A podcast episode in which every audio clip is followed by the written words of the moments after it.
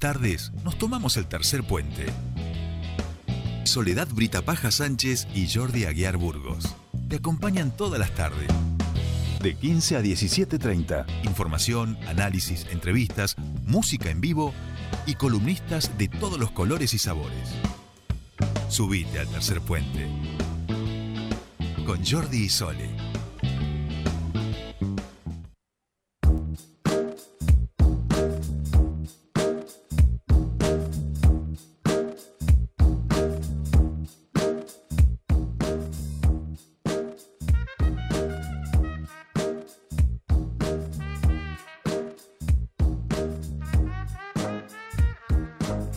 Long have you been playing the trumpet? Since, since I was a kid. Ever want, ever want, ever want to do anything else? No. That trumpet's fun. Y ya estamos aquí, son las 5 y 11 minutos. Y, hostias, ¿viste cómo se pasa? Sí, Es- más, más rápido si, si encima uno entra un poco más tarde. Un poquito, ¿viste? Claro. Ahí, eh, este un poquito más tarde. Bien, eh, hoy, hoy, que es 20 de septiembre. Se cumplen 37 años de un libro fundamental, de Para un nuestra democracia. informe fundamental para nuestra democracia. Estamos hablando, por supuesto, del informe Nunca Más de la CONADEP, ¿no? Y de eso vamos a estar charlando con el señor Pablo Montanaro, que ya nos está escuchando en la columna de libros que, por supuesto, eh, él dedica cada semana a que hablemos de estos temas. Pablo, muy buenas tardes, te saludan Sole y Jordi, bienvenido a tu espacio. Hola, buenas tardes, Sole y Jordi. ¿Cómo va? ¿Todo bien? Bien, bien, vos. Muy bien, ¿tú? Bien, bien, muy bien. Eh, sí, hoy son 37 años de, de cuando Ernesto Sábato, quien encabezó el, el grupo de la Comisión Nacional sobre la Desaparición de Personas, entregó el informe al entonces presidente Raúl Alfonsín. Eh, ese, ese informe que, que de alguna manera mm, uno lo conoce más como Nunca Más, ¿no? Eh, el libro que, que, que se publicó, ¿no? La primera edición es de 1984 y ya no sé por cuántas ediciones va ese, ese libro, publicado por la editorial Eudeva. Yo tengo la edición del, del año 86, eh, que era la tercera edición, y ya se habían vendido 100.000 ejemplares por aquel entonces. eh, en, eh, perdón, en 1984. Yo tengo la, la tercera edición que se publicó en el 84. La primera edición fue en noviembre del 84. Eh, así que eh, la segunda fue en diciembre y se hizo una nueva edición, la tercera, en, a fines de diciembre, eh, porque bueno, se habían vendido más de, de 100.000 ejemplares. Y, y bueno, eh, uno, eh, el, el nunca más, de alguna manera, mm, selló para siempre eh, que nunca más se dejaría de buscar la verdad de lo que aconteció durante la última dictadura militar, ese Claro. informe Pablo, Pablo. transformado Disculpame. libro es una pieza histórica, ¿no? Porque es la base y la materia prima de lo que después fue el juicio a las juntas militares, ¿no? Eh, que, que, bueno, que juzgó a, a quienes encabezaron eh, la- las juntas militares en sus en sus en sus años, ¿no? De, de dictadura. Eh, Pablo, Pablo, ¿me escuchás? Un antes de que antes de Sí. que arranquemos con todo. Sabés que lo llamamos a Ernesto Sábato para que pudiera, estos son los, las magias de la radio, ya lo sabes tú, para que pudiera recordar aquellas palabras eh, que realizó cuando entregó el informe de Nunca Más. ¿Querés que lo escuchemos? sí, dale, dale. Dale, y, ¿cómo y no? ahí ya le, le arrancamos. Lo escuchamos eh, a- a este informe. de la seguridad nacional, miles y miles de seres humanos, generalmente jóvenes y hasta adolescentes, pasaron a integrar una cate- categoría tétrica y fantasmal, la de los desaparecidos. Palabra, triste privilegio argentino, que hoy se escribe en castellano en toda la prensa del mundo. Con tristeza, con dolor, hemos cumplido la misión que nos encomendó en su momento el presidente constitucional de la República, entendiendo que no podrá haber reconciliación sino después del arrepentimiento de los culpables y de una justicia que se fundamente en la verdad, porque si no, debería echarse por tierra la trascendente misión que el Poder Judicial tiene en toda comunidad civilizada.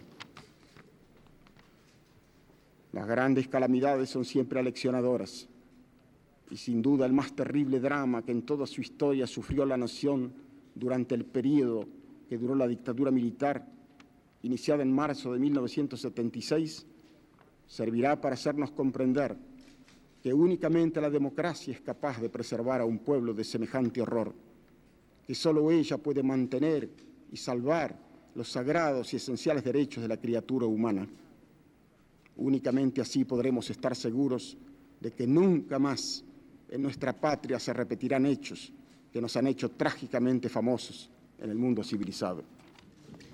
Aquí le vamos a entregar, señor presidente.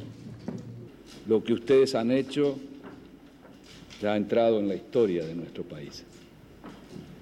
Constituye un aporte fundamental para que de aquí en adelante los argentinos sepamos cabalmente, por lo menos, cuál es el camino que jamás deberemos transitar en el futuro, para que nunca más el odio, para que nunca más la violencia perturbe, conmueva y degrade a la sociedad argentina.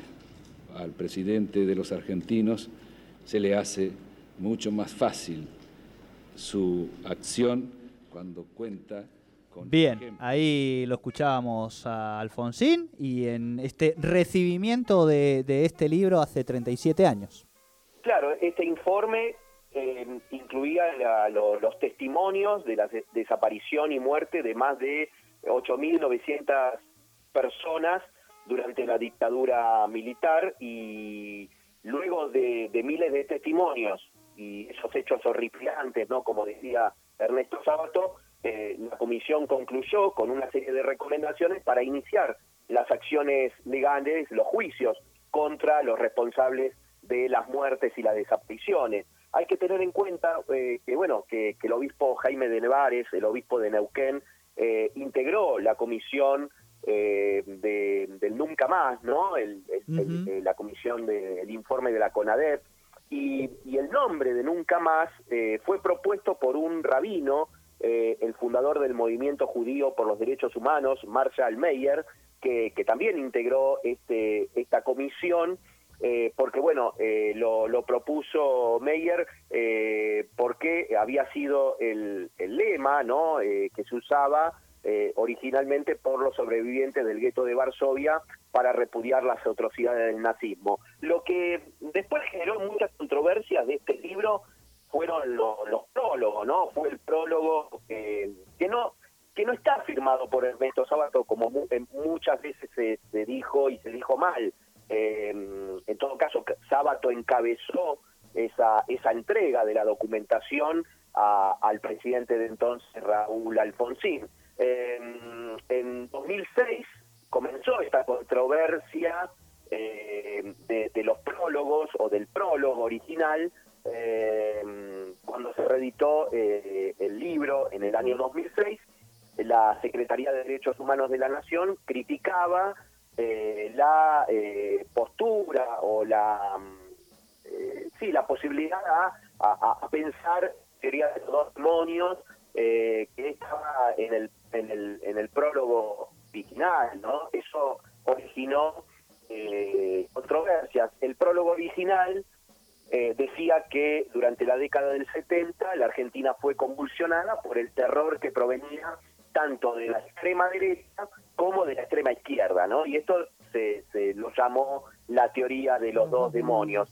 Eh, entonces, bueno, a partir de, esa reedición del año 2006 se, se quitó la se, se- se- elaboró otro pol, otro pol- prólogo perdón donde bueno eh, lo que se planteaba es que eh, eh, que bueno que en nombre del Estado no Lo- las juntas militares los dictadores los represores eh, los grupos de tareas llevaron ade- adelante esas atrocidades en 2012 también se volvió a, a- a- a- criticar y a, y a enfrentar el tema de- del prólogo en una nueva reedición cuando la periodista Magdalena Ruiz Guiñazú, que también integró la comisión Sí. original, afirmó que, eh, que el, el gobierno de Cristina Fernández de Kirchner había quitado la firma de Sábato del prólogo ori- original. Eh, Eudeva, la editorial, eh, aclaró que el prólogo nunca llevó la firma de Ernesto Sábato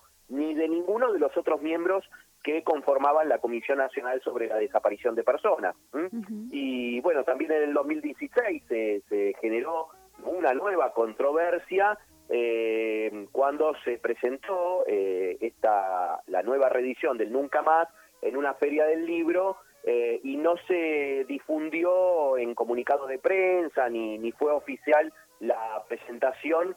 Eh, bueno, se, se, se cuestionó también el, el, el prólogo del 2006 cuando se quitó la, la idea de la teoría de los dos demonios. Así que bueno, eso originó, eh, el prólogo originó muchísimas controversias, muchísimos choques eh, eh, eh, ideológicos, ¿no? Sobre todo, y, y lo que tenía que ver con, con los derechos humanos. Pablo, Eh, Pablo, sí. pensaba, digo, además de, de- del comentario que, que referías de, de Magdalena Ruiz Guiñazú, ¿alguno de los miembros eh, de la comisión habló alguna vez al respecto de este prólogo? O sea, dijo Sí, de eh. la autoría, habló, mm, desconozco, o sea, las No, opiniones de no, ellos, ¿eh? eh, nunca, nunca los, los miembros, eh, ninguno de los miembros eh, es- escribió el- o, o firmó el prólogo. Eso fue una, un texto que elaboraron en conjunto, eh, seguramente eh, Ernesto Sábato, quien, bueno, tenía mucho mucha injerencia en este grupo, redactó algunas algunas algunas ideas para, para el prólogo, pero todos hicieron sus aportes, ¿no? Lo que pasa que, claro, era muy... eh, eh, tenemos que ponerlo en contexto, ¿no? Año 83, vuelta de la democracia, Sí, sí. eh, no había, eh, no se proyectaba ni se pensaba, ¿no? Que, eh, eh, que, que iba a haber un, un juicio, no solamente a las juntas militares, sino quienes fueron partícipes, ¿no? De la represión, de los muertos, de los desaparecidos, ¿no? Eh, di- digamos, eh, la primera la primera idea que se tenía era enjuiciar a, a las cúpulas militares, ¿no? Eh, bueno, después vino las leyes de obediencia de vida y punto final que frenaron toda posibilidad de enjuiciar a todos los responsables, ¿no? Directos e indirectos de, de la represión, cosa que, bueno, al día de hoy tenemos eh, una, una gran cantidad de juicios a, a todos los responsables, a todos los que tuvieron que ver, también no solamente de, de las, de las Fuerzas Armadas, sino también eh, grupos económicos, civiles, eh, de, eh, personal de la justicia, etcétera, ¿no? Así que bueno, eh, creo que, que- que estas controversias que se fueron dando en, en los prólogos, en las reediciones y en ese texto del prólogo, tiene que ver con un camino recorrido por las organizaciones de los derechos humanos, por los juicios eh, que, que se, que se llevaron y se llevan adelante en el país para, bueno, eh, dar cuenta de las atrocidades y de, de la búsqueda de la verdad, ¿no? Eh, bueno, hay que decir que de, de- de la comisión que, que formó parte de, de- de la- de- de- de este informe del Nunca Más eh, fue eh, el obispo Jaime de Nevares, uno de... de- de- Claro, y yo no sé ahí, Pablo, si no habrá participado nuestra compañera Edith Galarza, este, que lo asesoró a don Jaime, por lo menos en la, en la, ¿cómo se llama? En la convención. En la convención, eh, no no tengo no tengo idea, habría que preguntarle a Edith, preguntarle pero sé que estuvo muy cerca, por supuesto, de Jaime de Nevares y quizás haya hecho algunos aportes. También tenemos que pensar que... que Digo, Edith Galarza es una colega que escribió junto Sí. a Pablo y a mí el libro Fuerte al Medio, ¿no? Como para darle un marco de por qué pensaba en ella en este tema, ¿no? Sí, eh, bueno, Edith aparte es, es- es abogada y, y- y formó parte, ¿no? Estuvo muy cerca de Jaime de Nevares. Eh, eh, también pensemos que, mm, que, que entre otros integrantes de, de- de la CONADEP estaba René Favaloro, Graciela Fernández Meijide estuvo también, ¿no? Que también después tuvieron a lo largo de, de los años algunas intervenciones respecto a, a lo que ocurrió durante la dictadura y a todo lo que tiene que ver con los derechos humanos y con, con este todo este camino transitado, algunas algunas ideas que uno podría también eh, eh, criticar o, o responder, ¿no? Eh, con respecto a, al- al- a la cantidad de desaparecidos, ¿no? Siempre se, se ha hecho eh, foco en, en el número, ¿no? Eh, y, y, bueno, eh, creo que en ese sentido no hay duda de, de las atrocidades y de lo que ocurrió y de la búsqueda de la verdad permanente, ¿no?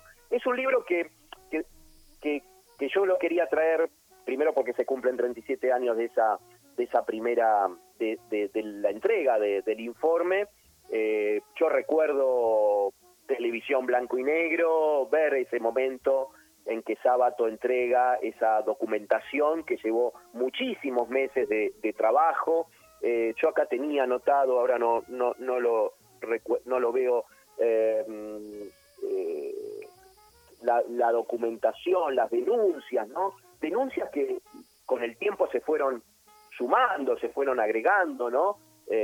Y, ese momento fue un momento que a, a- a muchos de, de, la, de nuestra generación nos marcó, éramos jóvenes y eh, empezábamos a conocer mucho más de estas atrocidades, ¿no? Y, y del, y, y de, este, de este emblema, ¿no? De, de nunca más eh, que se que se extiende, digamos, a otros ámbitos también, ¿no?